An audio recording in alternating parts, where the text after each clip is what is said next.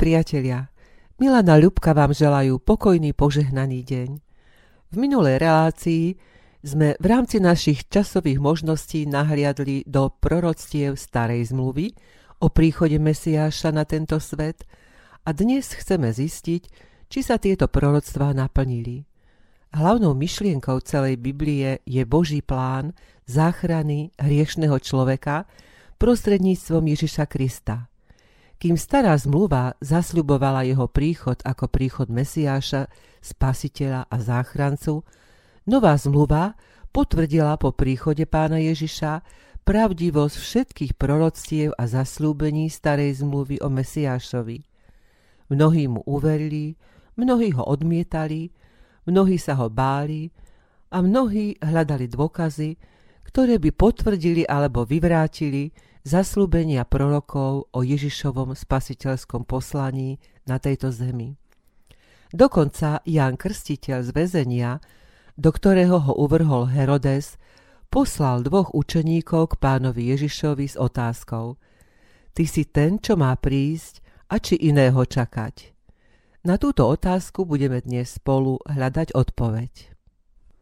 Pán Ježíš už ako 12-ročný udivil v Jeruzalemskom chráme pútnikov a evangelista Lukáš píše, že všetci, ktorí ho počúvali, žasli nad jeho rozumnosťou a nad jeho odpovediami.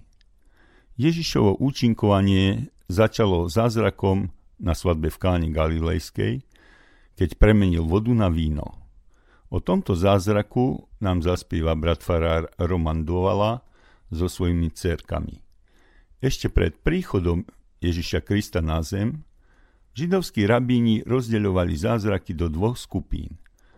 Do prvej patrili zázraky, ktoré mohol urobiť každý, kto bol zmocnený Duchom Svetým. Druhú skupinu tvorili tzv. mesiášske zázraky, ktoré môže urobiť iba Mesiáš. Ježiš Kristus robil zázraky, ktoré patrili do oboch skupín, preto vždy keď pán Ježiš urobil tzv. mesiášsky zázrak, kňazi reagovali inak ako v ostatných prípadoch. Podrobne o tom píše doktor Arnold Fruchtenbaum vo svojom spise Tri mesiášske zázraky. Na základe evanielii Novej zmluvy týmito zázrakmi malo byť uzdravenie malomocného, druhým uzdravenie posadnutého démonom nemoty, a tretím mesiašským zázrakom bolo uzdravenie slepého od narodenia.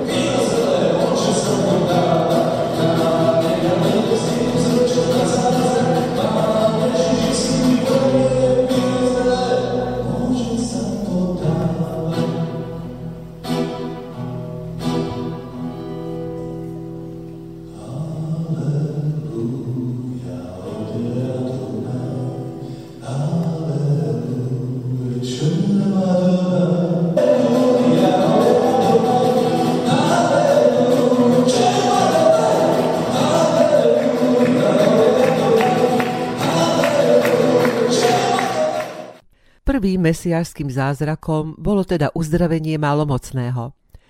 Malomocenstvo bolo chorobou, ktorú nevedeli rabíni vyliečiť. V tretej knihe Mojžišovej mali kňazi potrebné pokyny, ako postupovať pri uzdravovaní malomocného, v praxi ich však nemali možnosť využiť. Z učenia rabínov vyplývalo, že je toho schopný jedine Mesiáš. Chorý muž sa s dôverou obrátil na Ježiša, ten sa ho dotkol a malomocenstvo hneď zmizlo. Potom mu prikázal, aby sa ukázal jeruzalemským kňazom a priniesol obeď za svoje očistenie, tak ako to nariadil Mojžiš. Udalosti, ktoré sa odohrali po tomto zázraku, sú opísané vo viacerých evanieliách. Pretože sa stal mesiánsky zázrak, v Kafarnaume sa zišlo mnoho židovských vodcov z celej krajiny, aby Ježiša pozorovali. A nebol to jediný malomocný, veď vieme, že neskôr uzdravil desiatich malomocných, ale deväť z nich mu ani nepoďakovalo. Tých, čo chodili za pánom Ježišom, bolo veľmi veľa. Dokonca sa raz stalo, že keď k Ježišovi priniesli ochrnutého muža, aby sa k nemu dostali, rozobrali strechu a pustili chorého priamo k nemu. Namiesto okamžitého uzdravenia Ježiš vyhlásil. Odpúšťajú sa ti hriechy a až po rozhovore s prítomnými uzdravil chorého. Židovskí vodcovia priamo počuli, že má Ježiš právo odpúšťať hriechy. Podľa nich to vypovie len bohorúhač alebo Mesiáš. Preto ho ešte intenzívnejšie sledovali a vypočúvali. O to viac chodili zástupy za Ježišom a on ich liečil, uzdravoval a hlavne učil o kráľovstve nebeskom.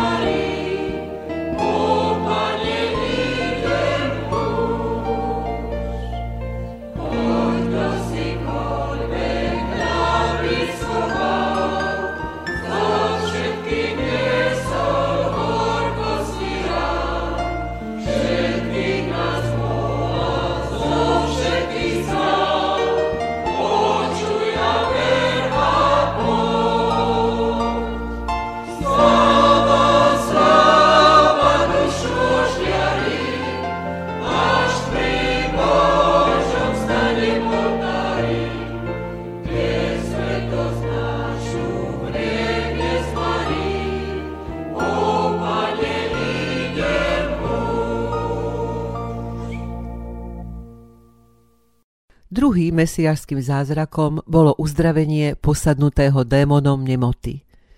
V judaizme mali na vyháňanie démonov osobitný rituál. Vyháňač najprv nadviazal rečový kontakt s démonom, mal zistiť jeho meno a potom ho vyhnať. Aj pán Ježiš takto postupoval. V kraji Gerazénov vyšiel Ježišovi naproti človek nečistého ducha, ktorý býval v hroboch a nikto ho nevedel skrotiť. Ježiš sa ho spýtal, ako sa volá. Odpovedal, moje meno je Légia, lebo mnoho démonov vošlo do neho. Títo ho prosili, pošli nás do svíň, aby sme vošli do nich. A dovolil im. Tak sa asi dvojtisícová črieda rútila svahom a potopila sa v jazere. Keď Ježiš odchádzal, prosil ho ten bývalý posadnutý, aby mohol ísť s ním. Ježiš mu však odpovedal, vráť sa domov a rozprávaj, čo učinil Boh s tebou. A on odišiel a rozhlasoval po celom meste, aké veľké veci učinil s ním Ježiš. V Matúšovi v 12. kapitole čítame Na to priviedli k nemu démonom posadnutého slepca, ktorý bol nemý. Človek posadnutý démonom nemoty nemohol rozprávať, teda nebolo možné nadviazať kontakt s démonom a tak zistiť jeho meno.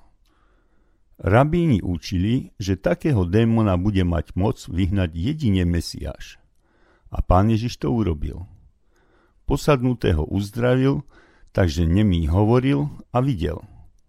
A všetky zástupy boli ako bez seba a hovorili, či tento nie je syn Dávidov.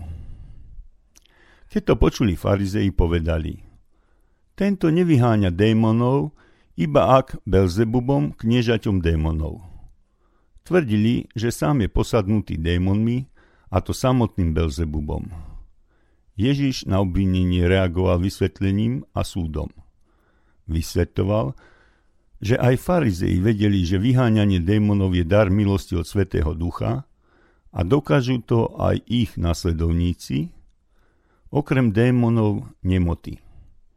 Dokázal, že je silnejší ako Satan, teda nemôže byť jeho služobníkom. Zároveň vyriekol súd nad týmto pokolením, nakoľko zhrešili neodpustiteľným hriechom, hriechom proti Duchu Svetému, ktorý sa nedá zmierniť. Naplnil sa o 40 rokov, keď bol zbúraný Jeruzalemský chrám i celé mesto. Odmietli Ježiša ako Mesiača na svoju veľkú škodu. My sa naopak držme nášho pána a spasiteľa Ježiša Krista.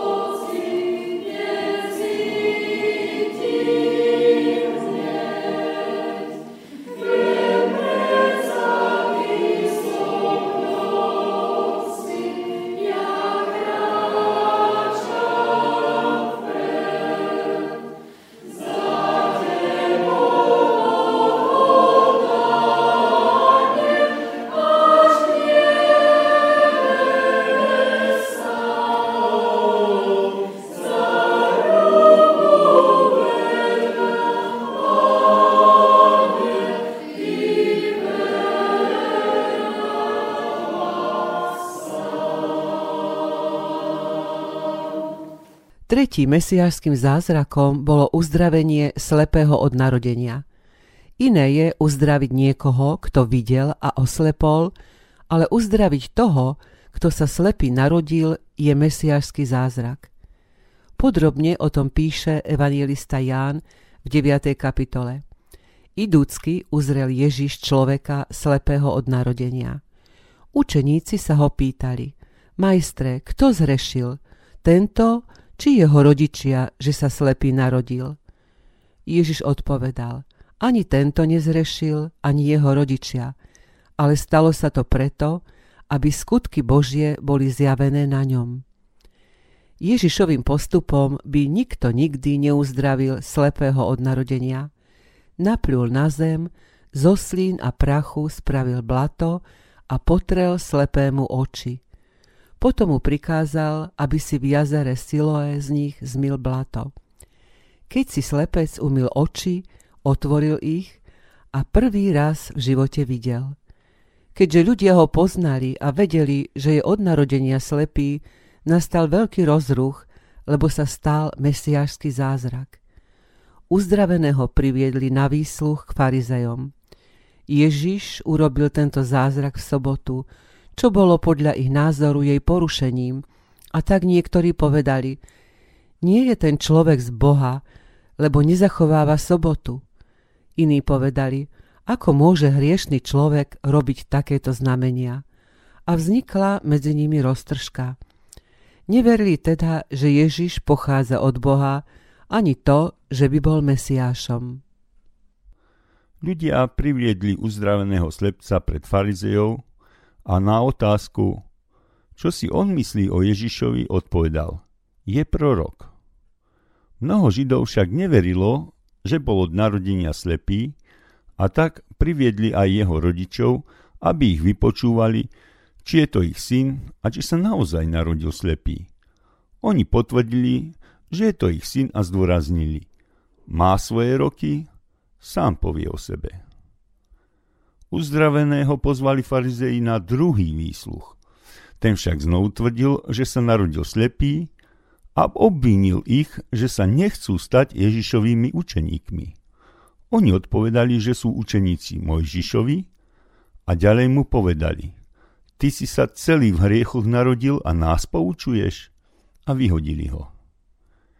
Ježiš však bývalého slepca stretol a potom, čo sa mu dal poznať, tento človek sa priznal k viere v neho a klaňal sa mu. A Ježiš povedal, súdiť som prišiel na tento svet, aby videli, ktorí nevidia, a aby oslepli, ktorí vidia. A farizejom riekol, keby ste boli slepí, Nemali by ste hriechu. Vy však hovoríte, vidíme, váš hriech zostáva. Ešte ďalšie znamenie mesiástva poskytol Ježiš, keď skriesil Lazara, ktorý bol 4 dní mŕtvy. Podľa rabínskeho učenia v judaizme bola počas troch dní ešte možnosť skriesenia, ale nie na štvrtý deň. A pán Ježiš čakal 4 dní, keď bol už Lazar skutočne mŕtvy. Od pána Ježiša počujeme uistenie adresované Marte. Tvoj brat vstane. Následne vyhlásil výrok, ktorý je základom našej kresťanskej viery vo zmrtvých stanie. Ja som skriesenie a život. Kto verí vo mňa, bude žiť, aj keď by umrel. Na otázku Jana Krstiteľa z úvodu našej relácie Ty si ten, čo má prísť a či iného čakať, pán Ježiš poslal Jánovi jednoznačnú odpoveď. Slepí vidia, chromí chodia, malomocní sa čistia, hluchí počujú, mŕtvi vstávajú, chudobným sa evanílium zvestuje a blahoslavený, kto by sa nepohoršil na mne. Úloha Jana Krstiteľa na tejto zemi teda skončila a pán ho povolal k sebe. O tom sa píše v 14. kapitole Matúšovho Evanielia.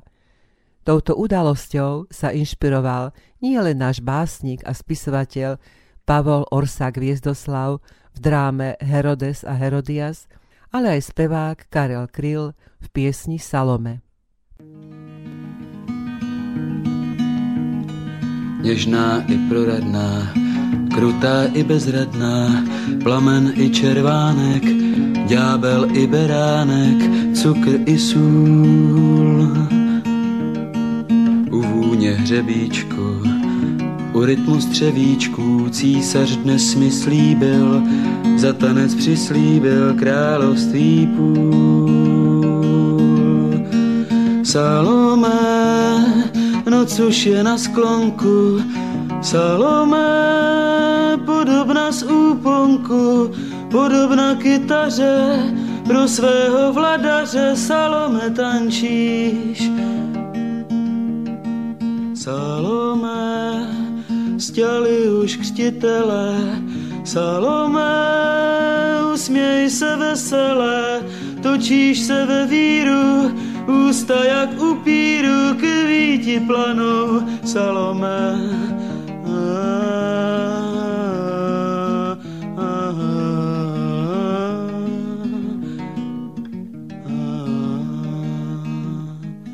Noci už ubývá, císař se usmívá, pokojně mohu žít, všeho lze použít pro dobrý stát.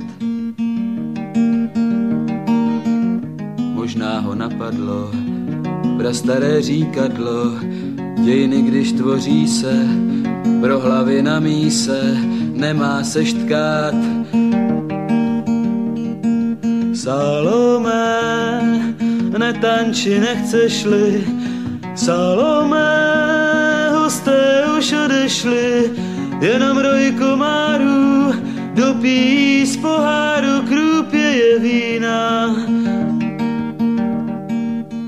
Salome, trochu si pobledla, Salome, v koutku si usedla, víčka máš šedivá, nikdo se nedívá,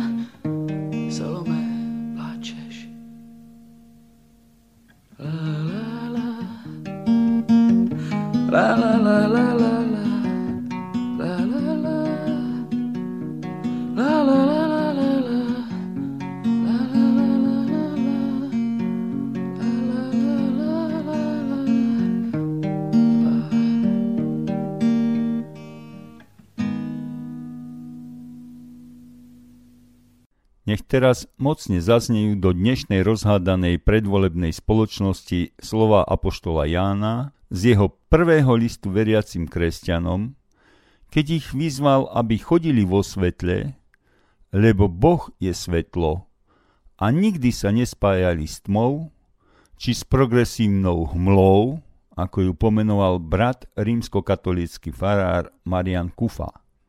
Liek pre morálne choré Slovenskom nie sú bezbožní kariéristi z ktorejkoľvek straničky, ale návrat k pravej kresťanskej láske. Ján píše, v tom je láska, že nie my sme milovali Boha, ale že On miloval nás a poslal svojho syna ako obec zmierenia za naše hriechy. Keď si nás Boh takto zamiloval, aj my sa máme milovať vo spolok. Boha nikto nikdy nevidel, ak sa milujeme, Boh zostáva v nás a jeho láska je v nás dokonalá. Podľa toho poznávame, že zostávame v ňom a on v nás, že nám dal zo svojho ducha. A my sme videli a svedčíme, že Otec poslal Synu sveta za spasiteľa. Kto vyznáva, že Ježiš je Syn Boží, v tom zostáva Boh a On v Bohu. A my sme poznali a uverili v lásku, ktorú má Boh k nám. O Božej láske napísal krásne verše básnik Milan Rufus, ktoré si teraz vypočujeme v podaní Ľubkinho vnúčika Jakubka. Milan Rufus, poďakovanie za lásku.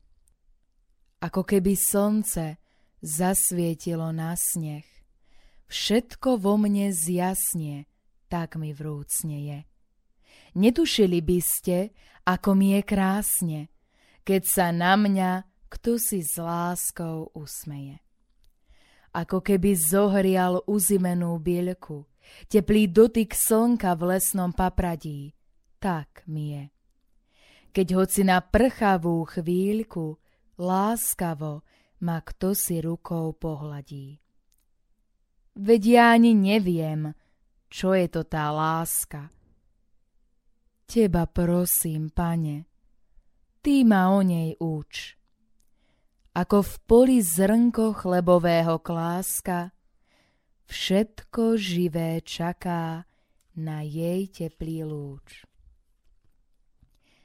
Nebude ti radiť drobné srdce moje, Ja som ľudské mláďa, ty si Boží kráľ. Iba tak ti poviem, že dar lásky to je koruna tých darov, čo si ľuďom dal. Všetky deti sveta, tvoje sedmi krásky, ktorými si osial modrú planétu, ďakujú ti, pane, za dar ľudskej lásky i dar lásky Božej. Ten dar, že sme tu.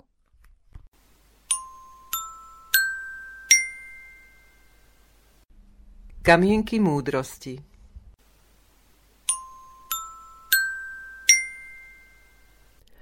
Ak chceš kráčať v jeho šľapajách, prvnež sa do niečoho pustíš, vždy si odpovedz na otázku, čo by urobil Ježiš na mojom mieste – a čo chce Ježiš, aby som urobil ja?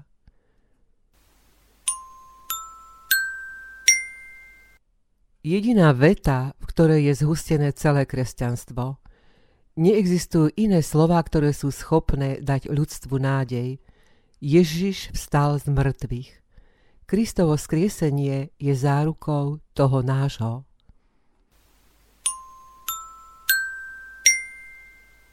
Lebo tak Boh miloval svet, že svojho jednorodeného syna dal, aby nezahynul, ale väčší život mal každý, kto verí v Neho.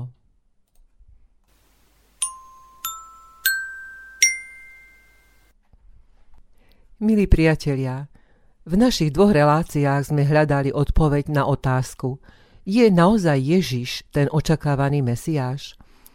Zaslúbenia o príchode Mesiáša obsiahnuté v starej zmluve sa do bodky naplnili, o čom svedčia evanielia novej zmluvy. Čo proroci hlásali, od Boha sme dostali. Prišiel Mesiáš Spasiteľ na tento svet, aby nás svojou láskou a obeťou na kríži zachránil od väčšnej smrti. Veď tu na zemi sme len chvíľku s našimi radosťami, bolestiami aj trápeniami – Náš skutočný domov je v nebi a my, kresťania, ktorí sme prijali pána Ježiša za svojho spasiteľa, sa tešíme, že ho raz v nebi uvidíme a budeme s ním žiť väčšine. A dúfame, že sa tam stretneme aj s vami, milí priatelia. Na záver sa rozlúčime modlitbou a piesňou Vďaka Ježiš v podaní kresťanskej mládeže z Radvane. Pane Bože, stvoriteľu neba i zeme, Tvoj apoštol Ján vo svojom prvom liste vydáva svedectvo o slove života, tak ako ho mal možnosť poznať vlastnými zmyslami v Tvojom synovi. A preto vraví, Boh je láska. Vďaka Ti, Pane, že si sa nám takto dal poznať. Vďaka Ti, Ježiš Kriste, že Ty si dokonalá spásonosná láska, a ponúkaš nám niektorý z mnohých príbytkov v dome Tvojho Otca. Prosíme Ducha Svetého, aby nikto z nás, ktorí sme tejto zvesti uverili, nepodľahol mámeniu diabla a sveta, ale sa až do konca pridržal pravej viery a obdržal tak veniec života. Amen.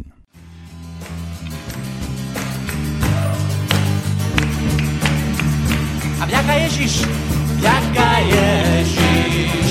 Ďaká za dnešný deň, ďaká Ježiš. S tebou prežiť ho chcem, ďaká Ježiš. Že mi lásku dávaš, volám Abba,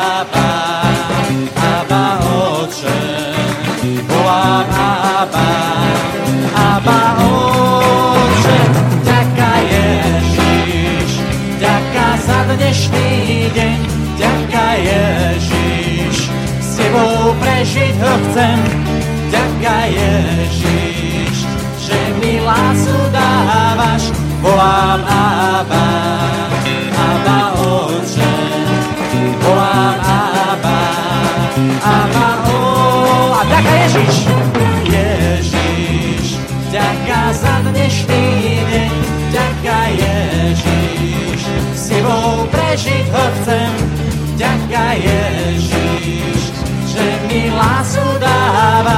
Volám